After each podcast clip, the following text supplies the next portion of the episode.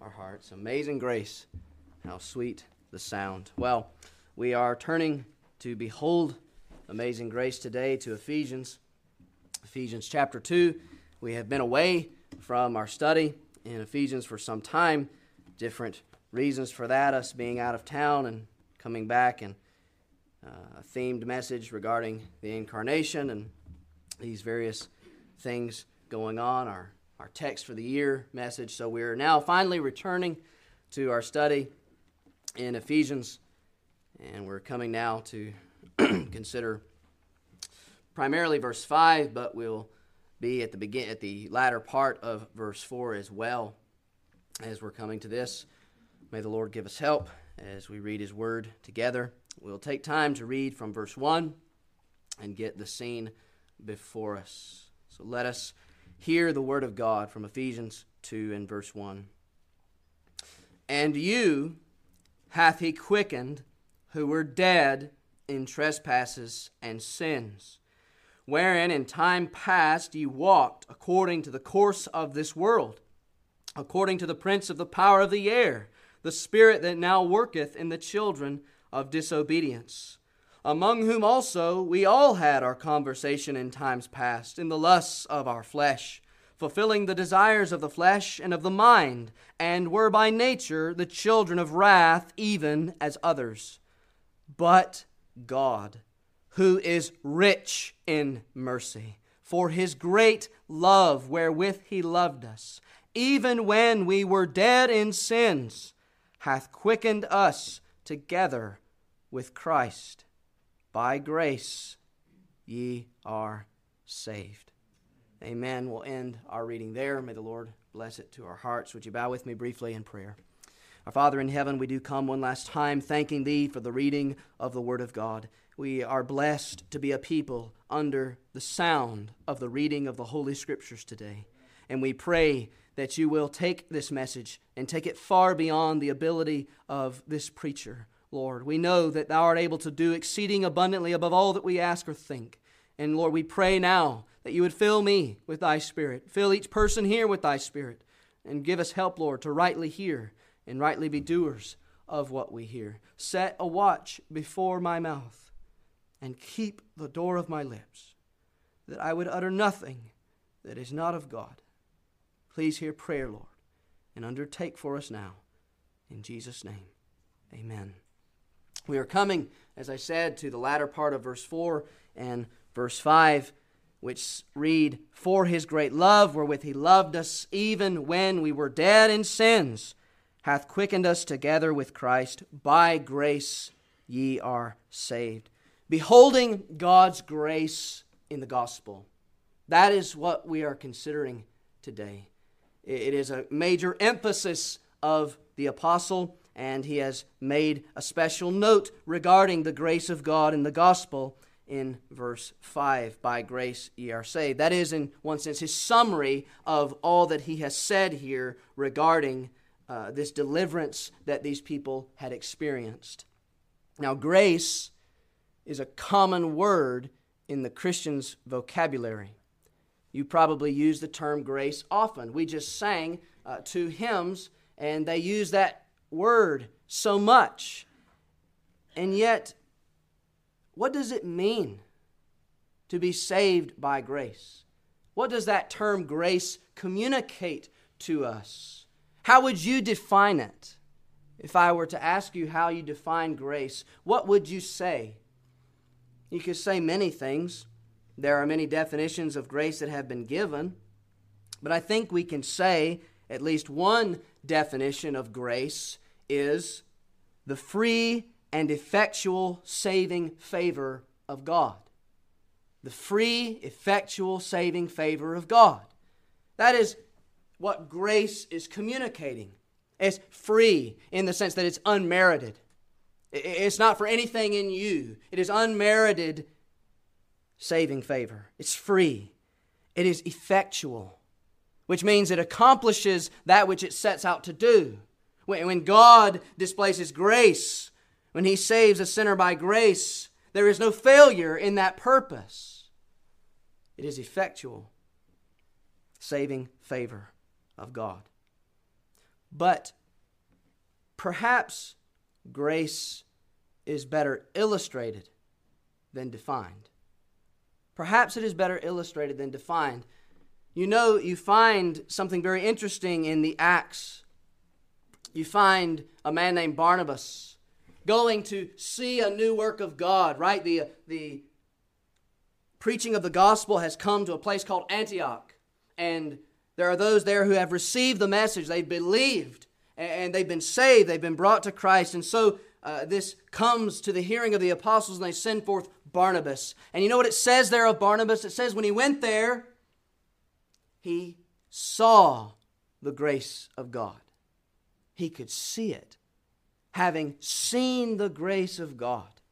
What is that telling us? It's telling us that Barnabas could see the free and effectual saving favor of God being exercised upon a people.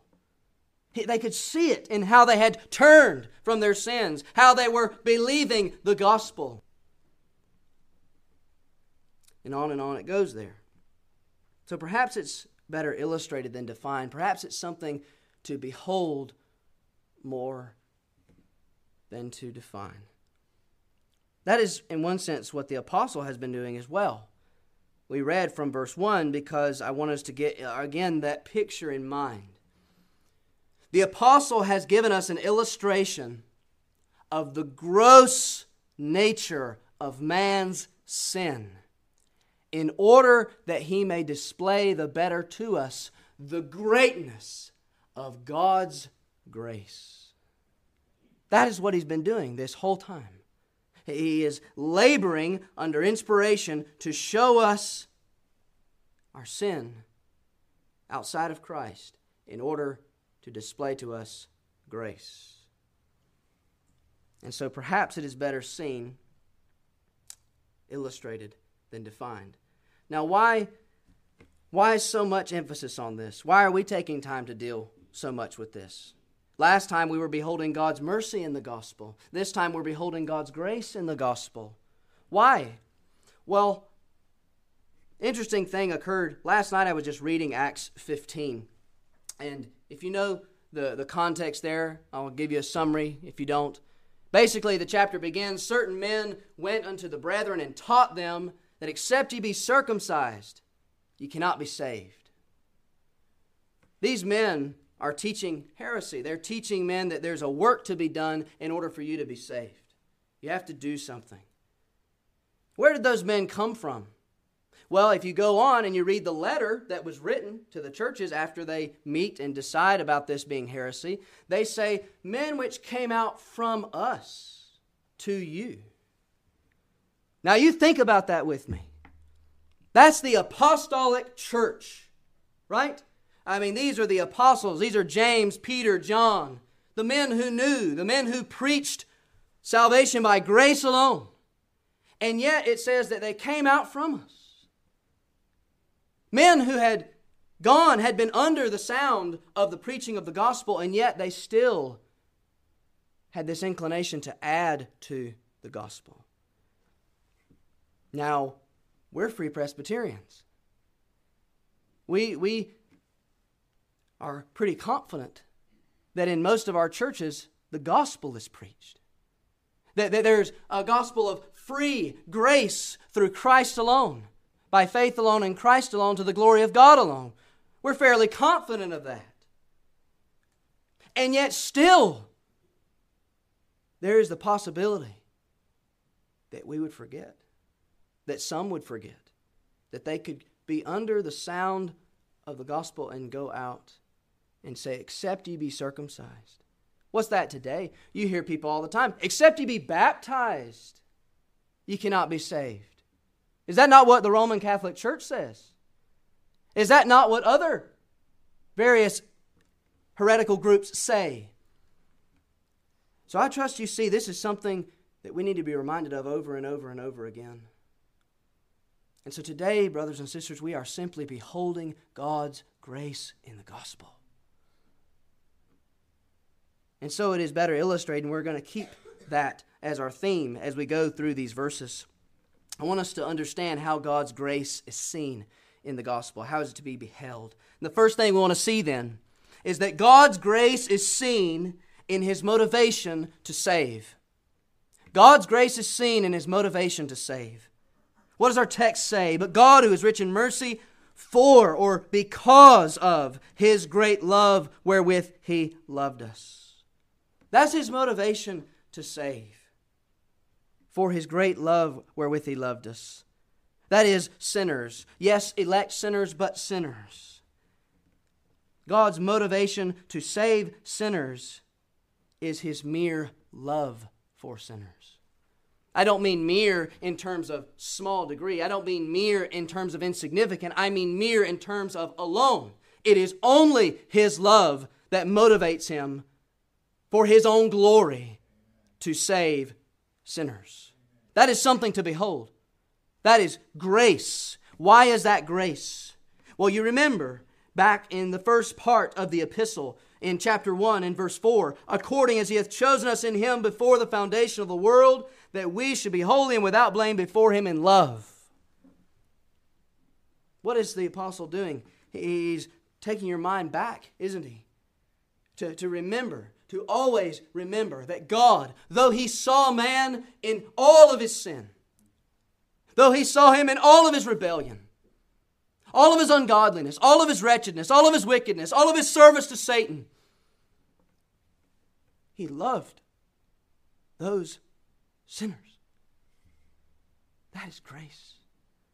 That is unmerited favor. In other words, what we are saying here is that there is nothing in or about a sinner that calls forth God's redeeming love. There's nothing. Oh, yes, there is a general love to, to all of creation. A man is made in the image of God, and as his creator, God has a general love. That's why he does what he does in the world, sustaining the world and all that he does there. But his redeeming love, his particular love, there is nothing in you or me to call forth that love. It is a free love, it is a mere love. And therefore, God's grace is seen in his motivation to save. Now, I said this to you last time we're not speaking to spend a lot of time here. We, we covered some of this last time, but I said this to you. You and I would think it strange to love a rotten corpse. Yet a holy God loves rotten sinners like you and me. It says that these people, that believers were dead in trespasses and sins even when we were dead in sins. Well, what does dead mean? It means dead, it means hopeless and helpless. It means without anything to, to warrant the affection, the saving affection of God. You and I would, would be repulsed, wouldn't we? If someone brought a corpse before us and told us to love that corpse, you would be repulsed you would turn away. And yet, God loves rotten sinners. Don't ask me to explain why God would love anyone of his sinful creatures. But that's the reality, and that's how you see the grace of God in his motivation to save. Now, maybe there's an objection that comes here, even from a believer. But God, who is rich in mercy for his great love wherewith he loved us, that comes off the, the tail end of, of all this sin and all this wickedness. And perhaps the question would be well, why, if God loves me, why did God allow me to fall so deep into sin? Have you ever asked that question? Why? If He loves me, why does He allow me to fall so deep into sin? I ask that question for myself. And yet, the answer to that question for any believer and for any sinner who will repent and believe, the answer to that question is that it is to display to you the great depth of His love. Why does He allow you to fall so deep into sin? Well, you're going your own way. He didn't force you to do it, but He allows it to show you the great depth of His love. Even as the Apostle Paul would say that he was, as it were, an example to all them who will believe. And that is what it is. So let none of us be in doubt today. Though our sins be great, though our wickedness be vile, God's love is not hindered by that sin. It is to show you the great depth of His love. Has it ever struck you that every sinner deserves nothing but wrath, yet every sinner is offered the fullness of God's mercy? Christ, when he gives his commission to the apostles, he, he doesn't say to them, Now go and preach the gospel to the elect. What does he say? Go and preach the gospel to every creature, all of them. It is, as it were, that great supper, right? That great feast. Go and compel them to come in. Go and preach to them in the highways and the byways. We all deserve nothing but the eternal wrath of God, and yet He offers. He offers a full and free pardon to every sinner that will repent and believe. That is grace. That is grace. That, that He requires no baptism of you, no circumcision of you, no good works of you, but offers you full and free pardon by His free grace. That is why Christ says to go and preach the gospel to every creature. And you know, some some come to that and they, they say, well, the whole gospel? I mean, do we do we offer him in, in his fullness to them? Do we do we say that, that they can believe and, and, and be saved so freely? Preach the gospel to every creature. Leave the saving of mine elect to me, perhaps Christ would say. God's grace is seen in his motivation to save. But secondly, God's grace is seen in the sinners that he saves. Note what verse 5 says even when we were dead in sins. Even when. Even when we were dead in sins. God's grace is seen in the sinners that he saves. I've already said to be dead is to be helpless and hopeless.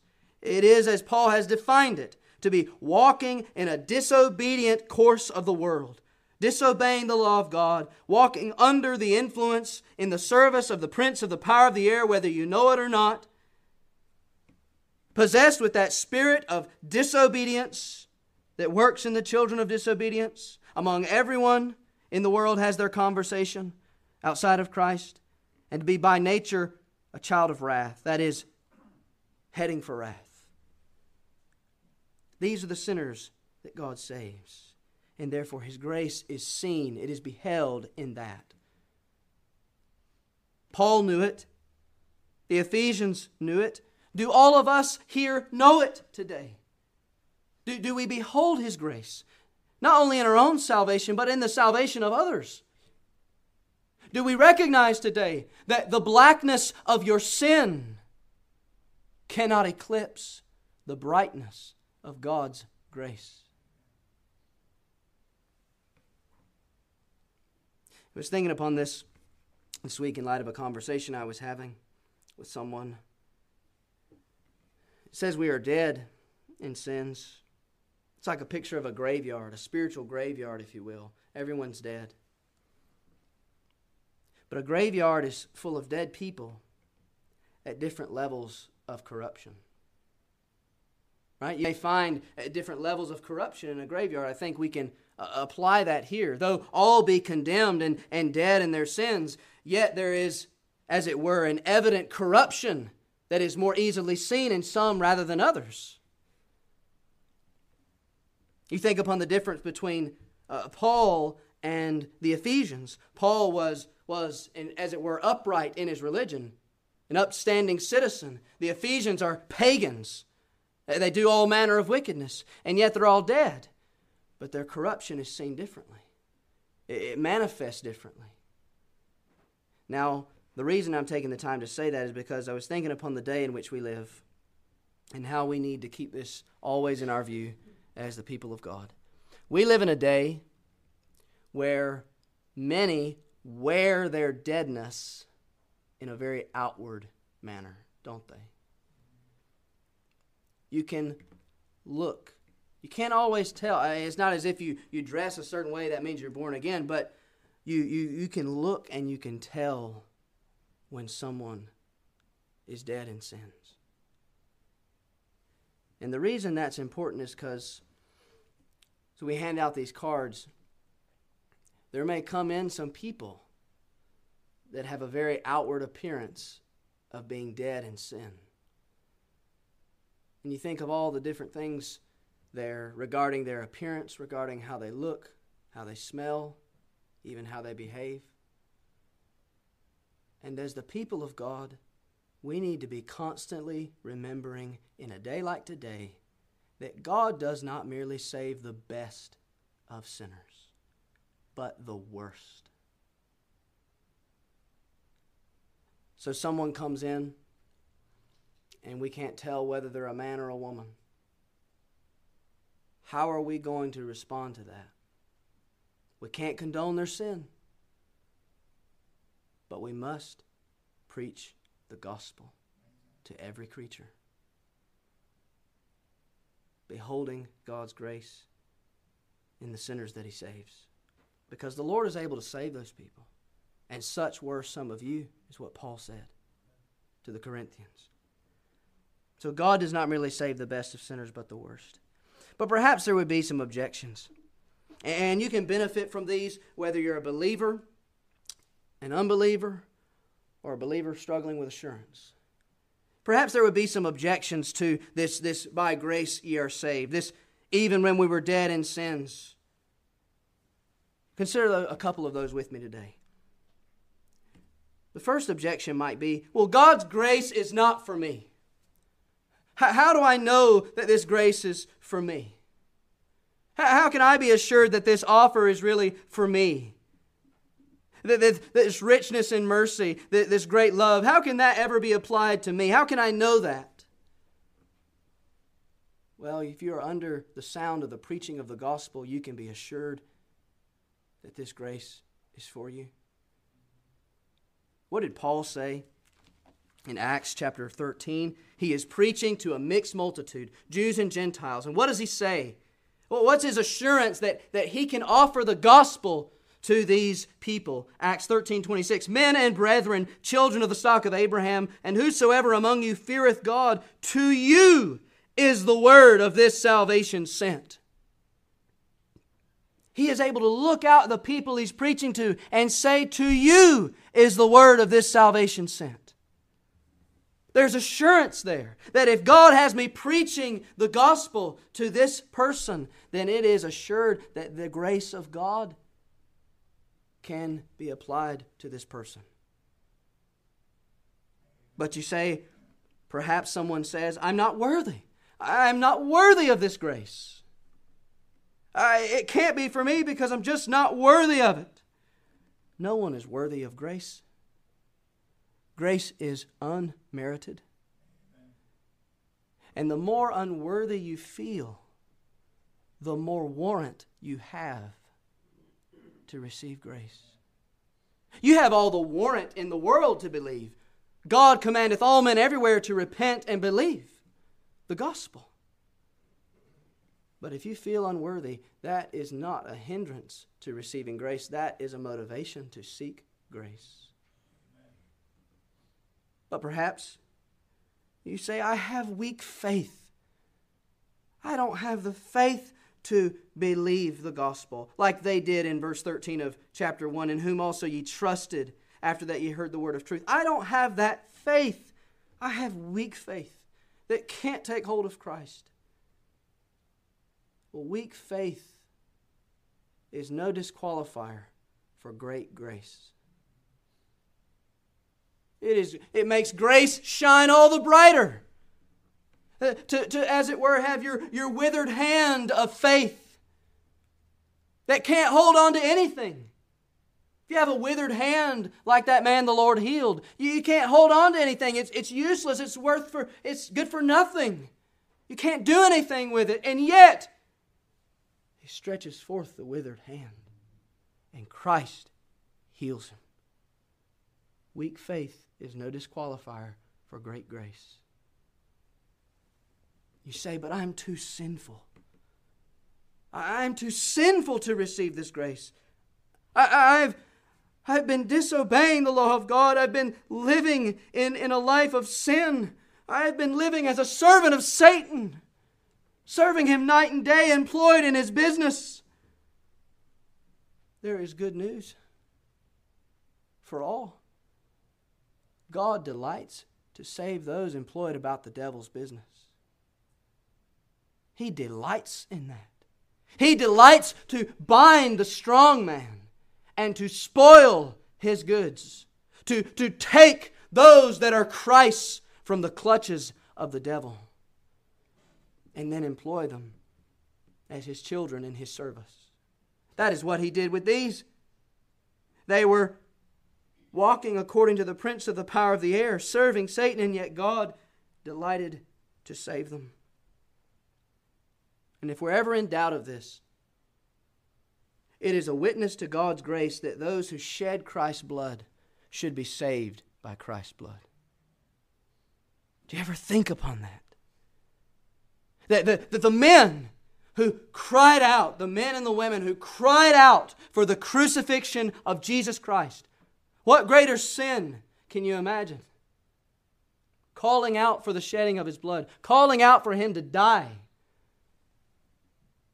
And yet, what do we read in Acts 2 in verse 37? Verse 36, Peter says to them, God hath made that same Jesus whom ye have crucified, both Lord and Christ. Now, when they heard this, they were pricked in their heart and said unto Peter and to the rest of the apostles, Men and brethren, what shall we do? Repent and be baptized, every one of you, in the name of Jesus Christ, because of the remission of sins. For the remission of sins, it is because of the remission of sins, and ye shall receive the gift of the Holy Ghost. For the promise is unto you. Can you believe that? That the sinners who shed Christ's blood should be saved by Christ's blood. Now that means that whoever you find out in the week, whatever sinner crosses your path, they are not outside of the saving grace of God. That means no one here is outside of the saving grace of God. God's grace is seen in the sinners that He saves.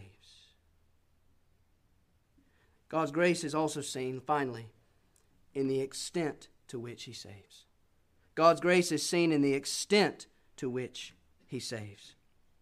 In verse 5, even when we were dead in sins, hath quickened us together with Christ with Christ, quickened us together with Christ. That is the extent to which he saves. Now, what is significant here is that the Holy Spirit has summarized salvation in a word quickened, brought to life. That's the idea behind this. By a spiritual union with Jesus Christ that comes uh, by faith, by the work of the Spirit, He, he brings uh, the believer into this union. He, he takes a person into a union with Christ, makes them alive, brings them to spiritual life, gives them eternal life. These terms all should be seen in the same light. And he has summarized salvation in a word.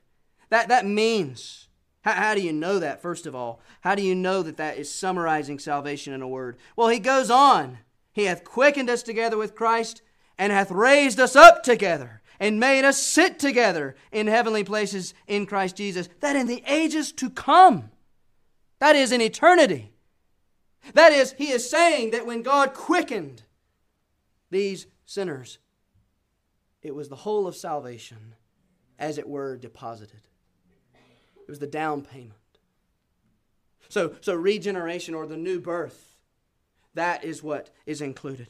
Justification, a full and free justification, pardon for sin, and acceptance before God because of Christ's merits alone. adoption into the family of God, made sons legally by your relationship to Christ. The work of sanctification begun and assured to be perfected by an eternal glorification. That is included in this word quickened. So when you read quickened, what, what are you to take away from that? There is no trial period in the salvation of any sinner. There, there's no waiting to, to see how you're going to do. Well, we'll we'll begin this and we'll see how they get on. And if they're not doing too well, we're going to going to move it, We're going to re- bring it back. God doesn't do that. He brings you all the way, quickened us together with Christ. Once brought into union with Christ, you can never be severed from Christ. Salvation can never be severed from Christ. It is because when you come to this word quickened and the whole subject of the new birth, regeneration, it is something in terms of an experiential thing, something you experience, but at the same time, we ought to recognize that it is not just an experience. You know, a lot of people have an experience that don't know Christ. A lot of people can point to some spiritual experience that they feel was a, an evident thing, and yet that is not assurance for salvation. Salvation can never be severed from Christ. You know you have been quickened if you are believing on the Lord Jesus Christ, Amen. receiving and resting upon Him alone. That's how these believers knew it. Uh, what, what is Paul referring back to? Again, he's always hearkening back to what he's already said in verse 13. They were told, You, you believed after that ye heard the word of truth, the gospel of your salvation in whom also after that ye believed you were sealed with that Holy Spirit of promise. He points them to that. That's the evidence of quickening. And so it can never be severed from Christ. And so it is a holy quickening. You know, God's grace is holy grace. It's a grace that required justice to be served for the sins of Christ's people. And it was upon the cross. And so now God can fully unleash the riches of Christ upon sinners. God's work of regenerating grace necessitates his work of perfecting grace.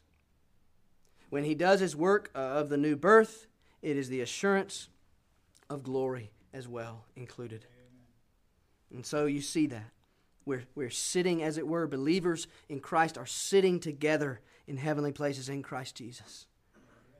Now, that's the reality, that's the fact. And that's why I say we, we don't want to place too much of an experience upon the facts. Because though that be the case, the Christian must not expect spring during winter. Do you know what I mean by that? You're a believer here. You know that you do not live every single day feeling like you're in the clouds. You don't live every day feeling like you're like you're enthroned in heaven. And yet that's what this text says of you. If you're a believer in Christ, you're sitting together in heavenly places in Christ Jesus. That's your fixed position. But it's not spring yet, in one sense. It's winter. We're, we're traveling through this weary land. Doesn't mean that we're always miserable, as some would be, but it also doesn't mean that we always have a perfect day either. It doesn't mean we always conquer our temptations, does it? We fail. We don't become perfect Christians here. We cry out, O wretched man that I am. Who shall deliver me from the body of this death? We struggle, the, the flesh and the spirit. And yet we know we can rest assured as we walk with God in this world spring is coming. Spring is coming. And the flowers will blossom. And we will be in eternal bliss, free from sin forever. Oh, the day. Oh, for the day that that will be. The last thing here, as we think about this third point, God's grace is seen in the extent to which He saves. Again, I don't want to skip over this. The question obviously comes how do I know if I've been quickened? Have I been quickened? How do you know that today? Uh, oldest to youngest, children to adults, how do you know if you've been quickened? How do you know? You know, you can know. All of us here can know that. At the heart of evidence for the new birth and God's quickening grace is faith in Jesus Christ. We defined faith a few weeks ago, right? The catechism definition is very helpful. It is receiving and resting upon Christ alone. That's what faith is. It's not mountain faith. Sometimes we get that in our head that there's just this, this great faith that, that is required. It is simply receiving and resting upon Christ alone. And that a natural man will not do. You will only receive and rest upon Christ alone by the work of the Spirit of God. And that is the assurance that you've been born again.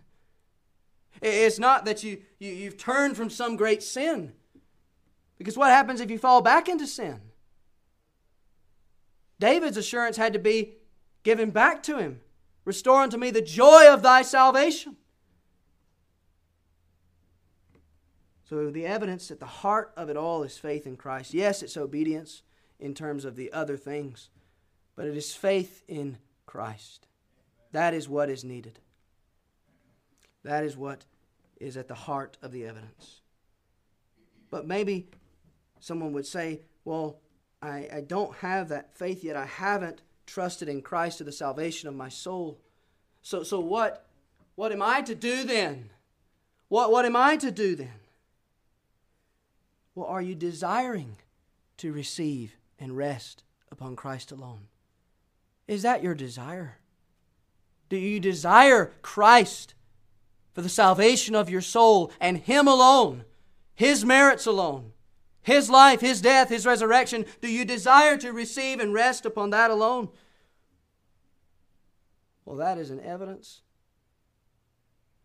that you ought to believe now. You think about this in terms of the calling of an elder. You, say, you come to salvation, you say, Well, I must, I must be called of God. I must have effectual calling. And, and I don't know if I have that, so then I can't come. What is the first evidence of effectual calling? And I think you can see a parallel here, even with the calling of an elder. That must be a call of God right, upon a ruling elder. And what does it say in 1 Timothy 3? If any man desire the office. Well, may I, may I apply that then to coming to Christ? If you desire to receive and rest upon Christ alone, that is all the evidence in the world that you need